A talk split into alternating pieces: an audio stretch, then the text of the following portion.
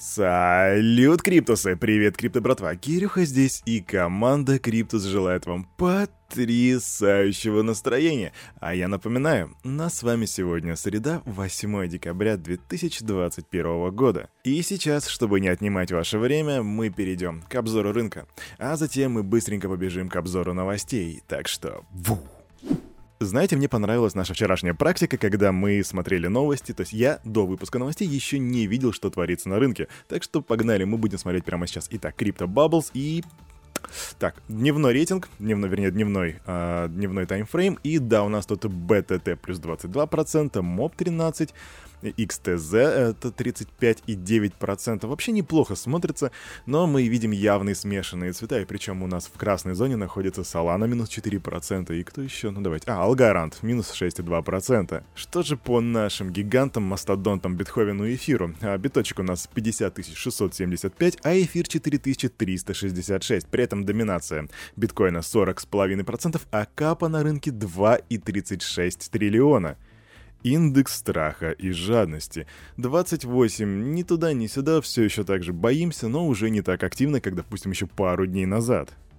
Новости, новости, новости. Вернее сказать, news, потому что мы начинаем с новостей из США. Сегодня новостей из Китая у нас нету, наверное, слава богу. А в США у нас планируют ужесточить регулирование криптоиндустрии для, для борьбы с коррупцией.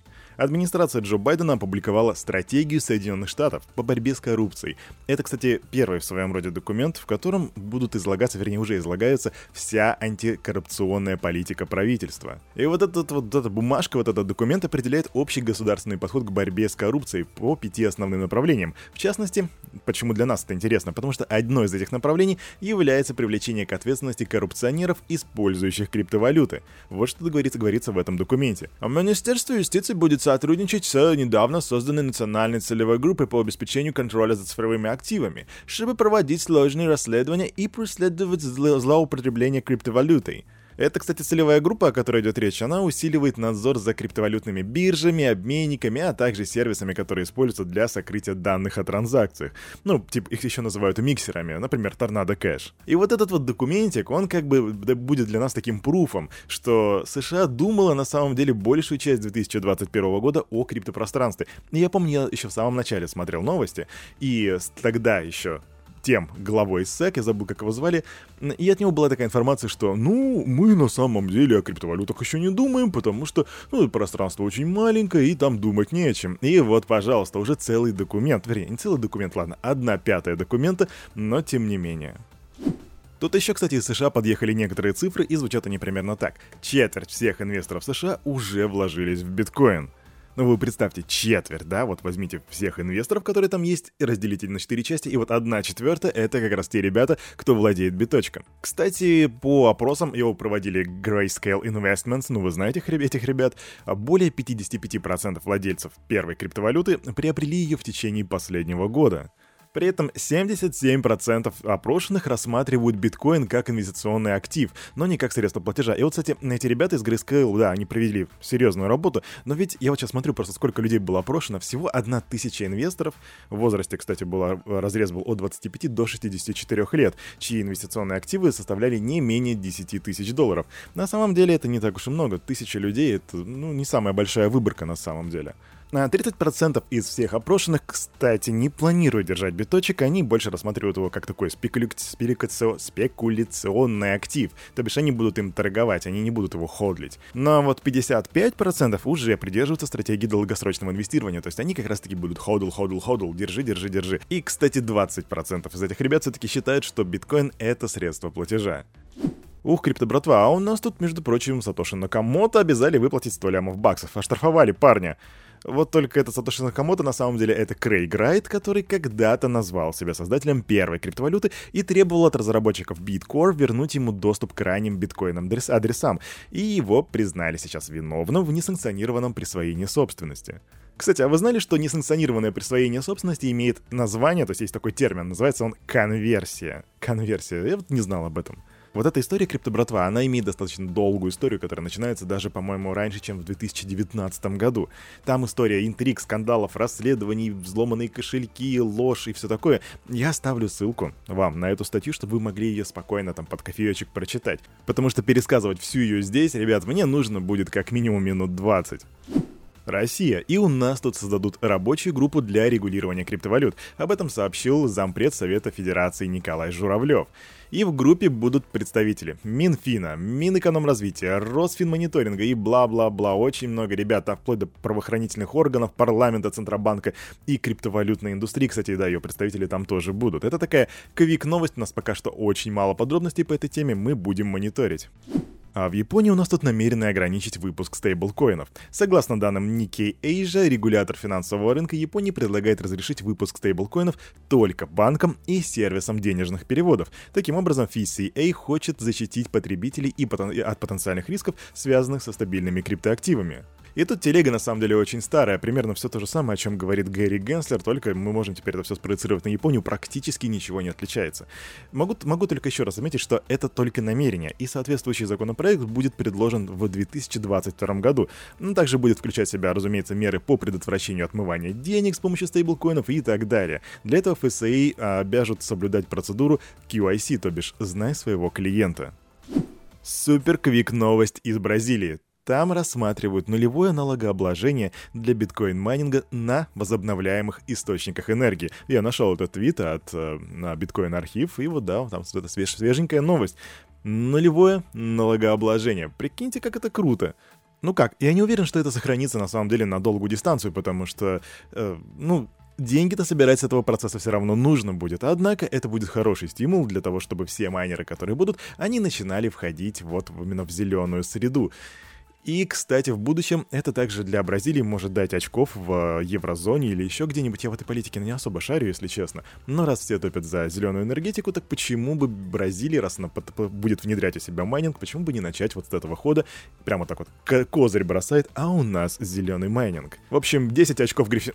Бразилии, а мы идем дальше форум Фенополис. И там был глава Сбера Герман Греф. И там он высказался по поводу мета-метавселенных. И я не буду сейчас всю эту речь вам толкать и рассказ, пересказывать, просто основные тезисы.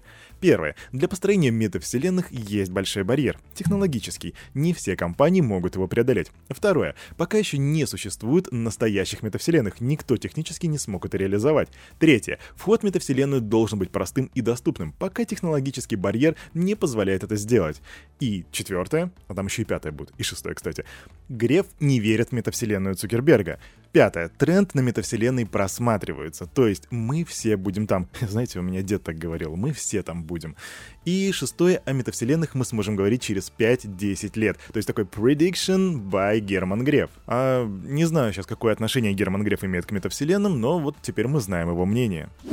Криптоподразделение Square Джека Дорси, ныне известное как Блок, предоставило инструмент, вернее, представил инструмент для развития сети биткоин. Типа, что? Инструмент э, для биткоина? Да. Spiral опубликовали видео, демонстрирующее возможности Lightning Development Kit он же LDK, и решение было разработано для того, чтобы дать возможность разработчикам беспрепятственно подключать свои приложения к сети Lightning Network. Ребят, не знаете, что такое Lightning Network? Бегом гуглить, вещь очень важная. И все это для мобильных устройств и в точках продаж. Также LDK поддерживает собственный API-интерфейсы с использованием языков программирования Rust, C, Swift, Java и Kotlin. Я понимаю, что среди нас не все технари и не все поняли, что здесь было сказано, это было похоже больше на какое-то заклинание, но так скажу, что Lightning Network и любые адаптации для него и прочие улучшения — это то, что сделает биткоин более масштабируемым. Если хотите знать больше, гуглите Lightning Network. Технический директор SushiSwap пригрозил уходом на фоне разногласий внутри команды. Ну как пригрозил? Он не исключил, что покинет проект в отсутствие роста уровня компенсации и наделения ключевых разработчиков большими полномочиями. Но вот что он говорит. «Я покину Trident. Это такая новая DEX, кстати.